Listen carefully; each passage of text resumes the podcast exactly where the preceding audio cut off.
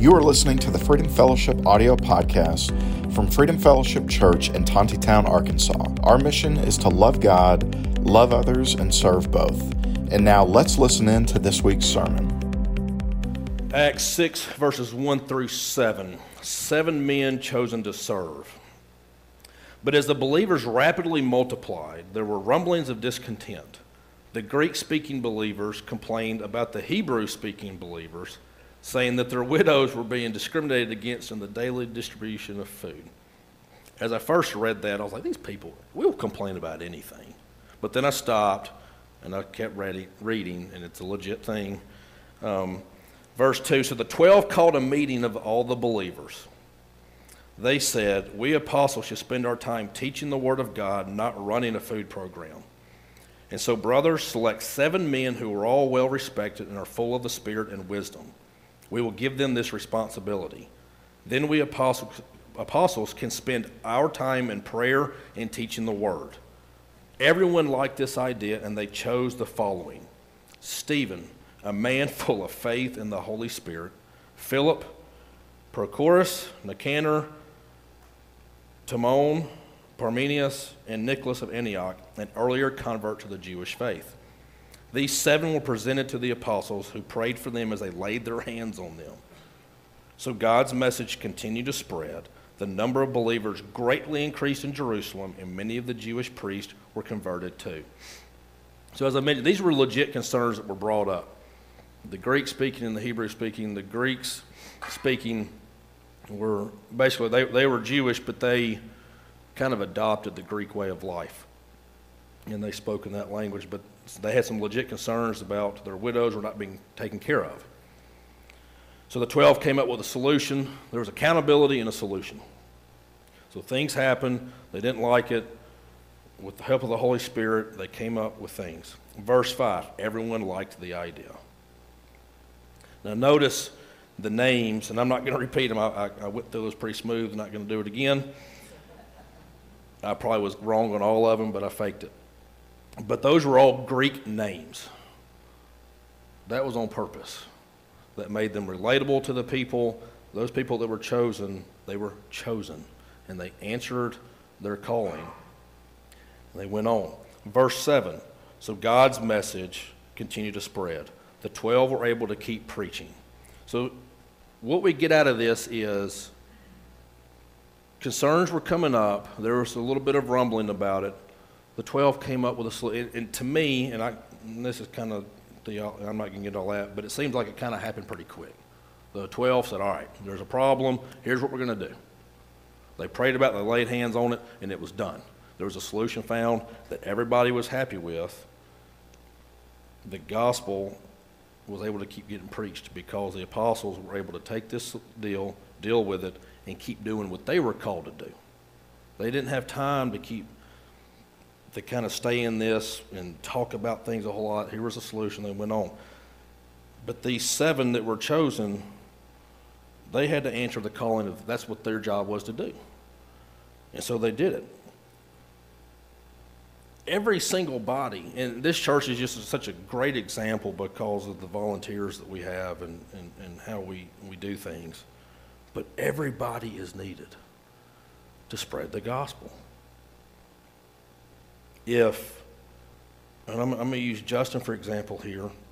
Justin has his role here, and he does a lot of things. But there's some other things that other people take care of so that Justin can do what he needs to do to get the technology going, the children's stuff going, to preach. Everything is needed. The people who clean, the people who mow, the people who speak, the people who are helping in the children's ministry, who are painting, who are doing those things. Those things are all needed, and we have to answer that call so that the gospel can move on. Can, it, the gospel is dependent on everybody doing their job. Not everybody's. Uh, look, I still wonder why. I, I still I'm trying to answer the call that God has for me, and I sometimes still wonder why I'm up here, just to be honest. But if that's what He's calling me to do, that's what He's calling me to do. That's not everybody's calling us to speak. I still wonder why. With a, I get anxious. I have a redneck mumbling sometimes, but it's what He's called me to do. He's also called me to do other things as well. My point is, in order for this, not just this church, but the body of Christ to function, every branch has to be working and willing to work. And we'll get into that now. Acts 6, verses 8 through 10. Stephen, a man full of God's grace and power. Verse 5 Stephen, a man full of faith in the Holy Spirit. That kind of hit me this week. What am I known as? you know? Some of you in here would say probably some nice things. There's some other people in this world that would not. But that kind of made me start, I mean, it really gut punched me. What am I doing? I'm doing my best to answer the call, and I'm trying to be willing. But what am I? And I'll say my given name because that's what my mom and dad call me and Tom, and they're the only people allowed. I've given up on Tom calling me what I want to be called. um, so you're in a special place, and he just wore me down. But Nathan Middleton, what is he known as?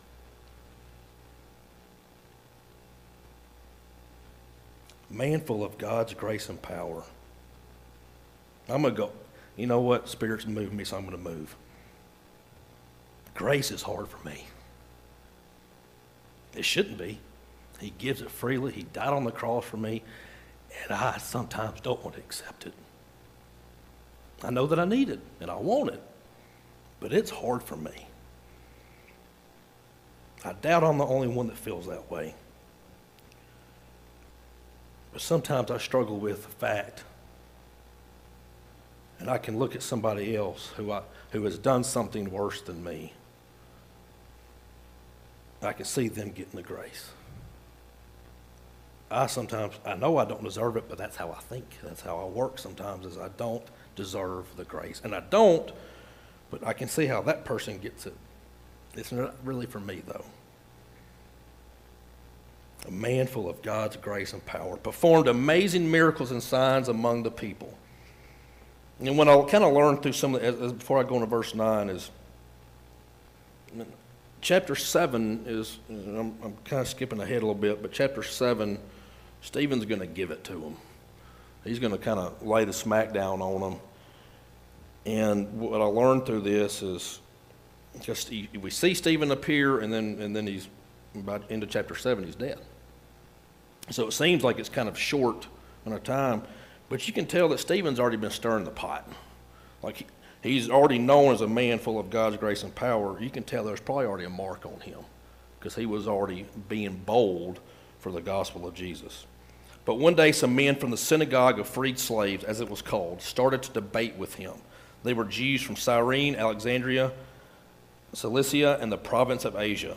None of them could stand against the wisdom and the spirit with which Stephen spoke.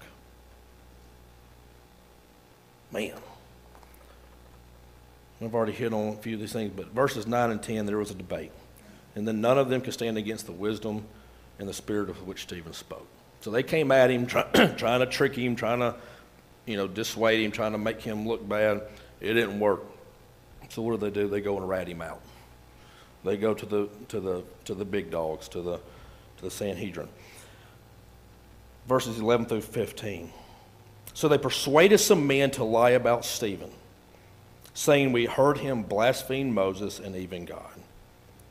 This roused the people, the elders, and the teachers of the religious law. So they arrested Stephen and brought him before the high council. The lying witnesses said, This man is always speaking against the holy temple and against the law of Moses. We have heard him say that this Jesus of Nazareth will destroy the temple and change the customs Moses handed down to us. At this very point, everyone in the high council stared at Stephen because his face became as bright as an angel's. So what they planned didn't work. So they had to they had to change they had to change things. but we see who's behind all this, right? We see that Satan is doing anything he possibly can to stop this spread of the gospel because it is catching on like wildfire, because it's real and it's true and it's saving lives. but it goes against everything that they were brought up to believe in. They rattled the cages. So they had to get the professionals involved. They had to get the big dogs to come out with lies. But, you know, this is what they did to Jesus. They lied. They had, they, he, they had to lie about the things that he said. Verse 15 His face became like an angel. My first question was, how do they know what an angel looks like? You know, but here, at this point, everyone, so I mean, he's being attacked, it's not working, he's full of the Spirit, he's, he's I won't say it's really a debate because he's telling them how it is, and he's, he's true and he's right. But as he sits there in verse 15, his face become it's almost like peace came over him. And it's almost like he knew what was about to happen. Maybe he didn't know that he was going to die in the next chapter, but the peace of God, this is what I believe, came over him, and he knew it was about to happen, and he knew that he was about to suffer for the goodness of God and suffer just like Jesus did. Because I don't want to skip ahead too far into chapter 7, but it made me think of Psalms 40. So if you'll, if you'll please turn to Psalms 40, verses 4 and 10. This is, this is what I wonder if he was thinking. Again, this is not, I'm not saying this is what he was thinking. This is where it led me to. Everybody, not everybody, a lot of us in here have been in that spot where it's kind of chaos around us. And a lot of chaotic things are going on. We don't really know which way is up or down. And then we finally just find peace. But everything around us is still pretty chaotic. Verse 4 How happy is anyone who has put his trust in the Lord and is not turned to the proud or to those who run after the lies. Lord my God, you have done many things. Your wondrous works and your plans for us, none can compare with you. If I were to report and speak of them, they are more than to be more than can be told. You do not delight. You do not delight in sacrifice and offering. You open my ears to listen. You do not ask for a whole burnt offering or a sin offering. Then I said, See, I have come, and the scroll is written about me. I delight to do your will, my God, and your instruction is deep within me. I proclaim righteousness in the great assembly. See, I do not keep my mouth closed, as you know, Lord. I did not hide your righteousness in my heart. I spoke about your faithfulness and salvation. I did not conceal your constant love and truth from the great assembly. here's Stephen facing ridicule things, and it, it, it was too much to keep in. He had to share the gospel because he knew the power of it, he knew what it would do, and he knew that that's what he was called to do, and he was willing. He had an open heart. So the third, well, I'll kind of skip back around, but are you open or closed heart minded? As we can see, these, these people were they were closed off to the idea that Jesus had come. They were closed off that the Messiah was there and had come.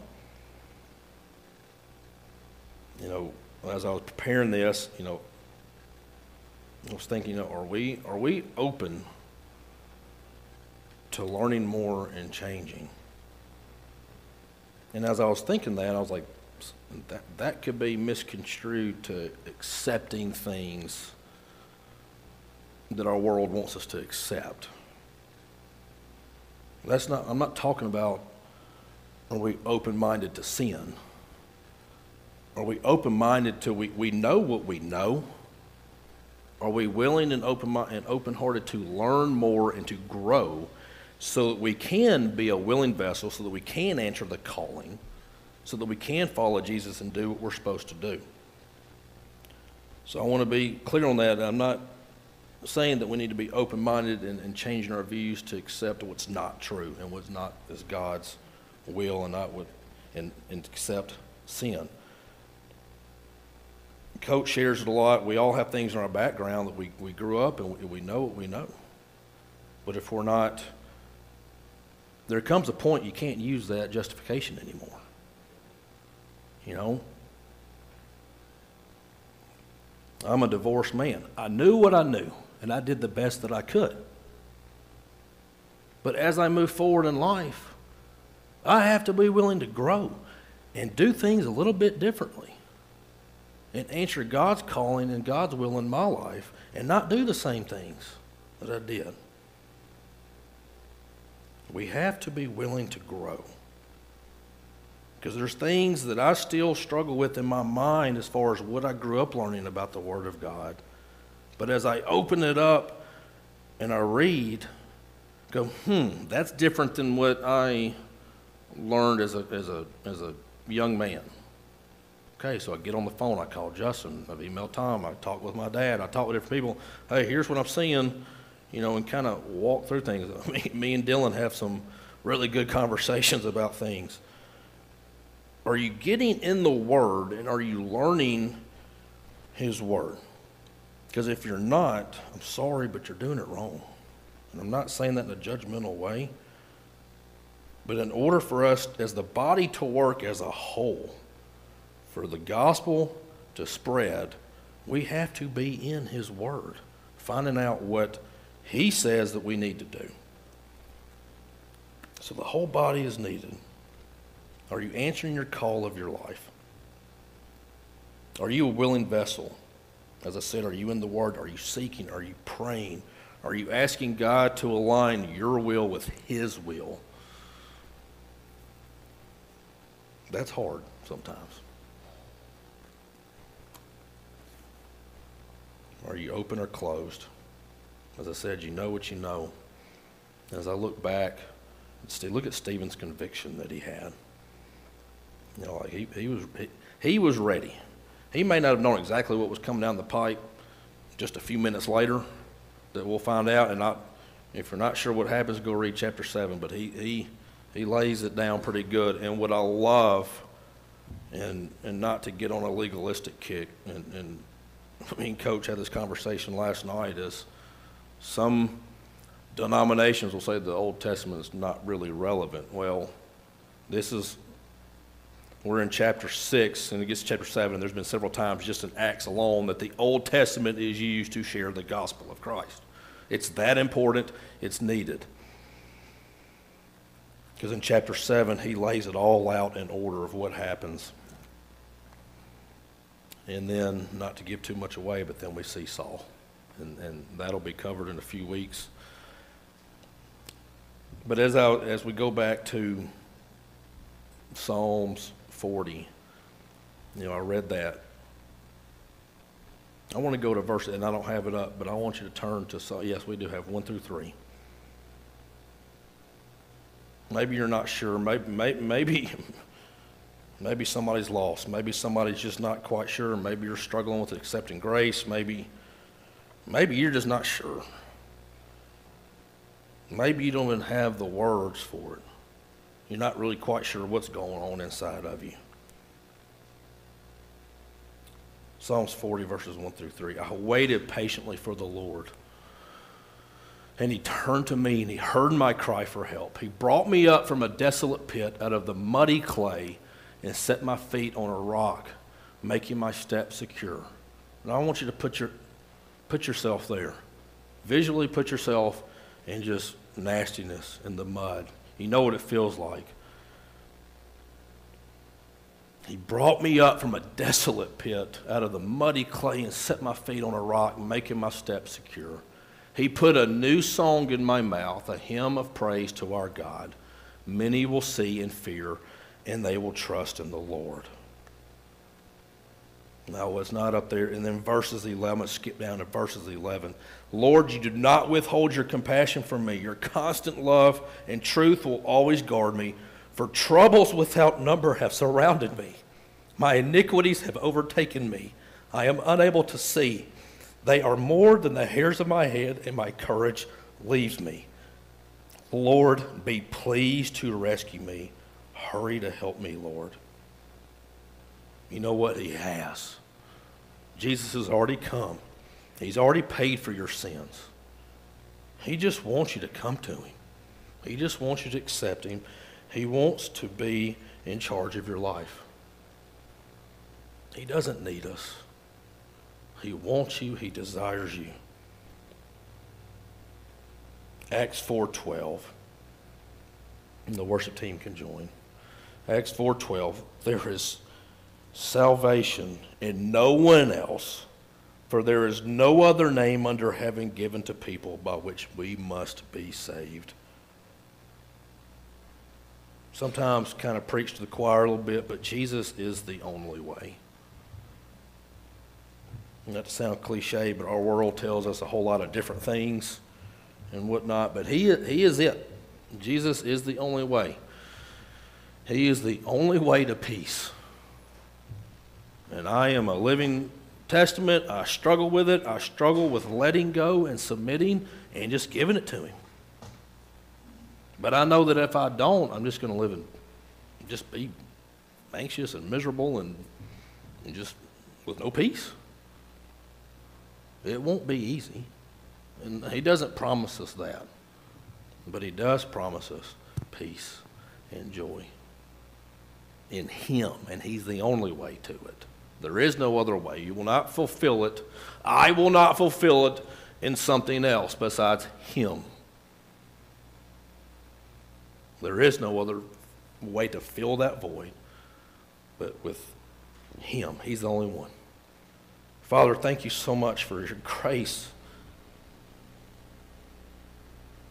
Thank you for, gosh, for sending Jesus. And that Jesus was willing. He was willing to die on that cross. But he even asked for another way. And there wasn't. So he said, Not, not my will, but your will. He willingly went through the, the mockery. He willingly felt our shame and our guilt. He willingly carried that cross and hung on that cross for us. But sin and death could not hold him. Thank goodness. Thank you, God, that it couldn't. Thank you for our Savior. If there's anybody in this room that's watching, that's anyone that ever sees this, and they don't know or they're seeking, let them just give it over to you. Us that already have, let us daily, let us hourly give everything over to you and let you have control. Let us find our joy and peace in you and you alone. I ask that you take each one of us deeper into a place that maybe we haven't been before so that we can see even more of your goodness. And I even ask, forgive us for our unbelief. Forgive us for our distrust in you. Because, God, you know how much sometimes I struggle with trusting you.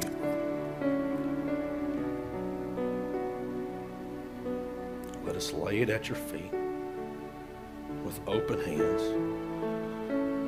Anybody right now whose shoulders are tense, who's all tensed up, help them just to relax. Spirit, fill this room. Let your spirit fill this room and be present. If your spirit's telling us to get on our knees and worship, we get on our knees and worship. If it's telling us to stand and worship, we stand. If anybody needs releasing, let your spirit release the shame, the guilt, the pain, the bitterness, the anger, the hatred. If anybody's holding on to that, just let them be released of that. Somebody's led by your spirit to lay their hands on somebody to pray, let them do that. Let us listen and follow your spirit where it's leading us. We sing that song where he asks the Spirit to lead us. But God, I'm begging you, let us actually listen and be led by it and not be held back by the thought of what will somebody think? What should I really do? Is that really the Spirit? Yes. Just speak clearly and let us hear you clearly. Father, thank you. In Jesus' name, amen. Thank you so much for listening to the Freedom Fellowship audio podcast. We are located at 990 West Henry de Tonti Boulevard in Tontitown, Arkansas. You can check us out on the web at freedomfellowship.com or you can find us on social media by searching Freedom Fellowship NWA. We hope you have a great week and that you live out the mission of the church, which is to love God, love others, and serve both.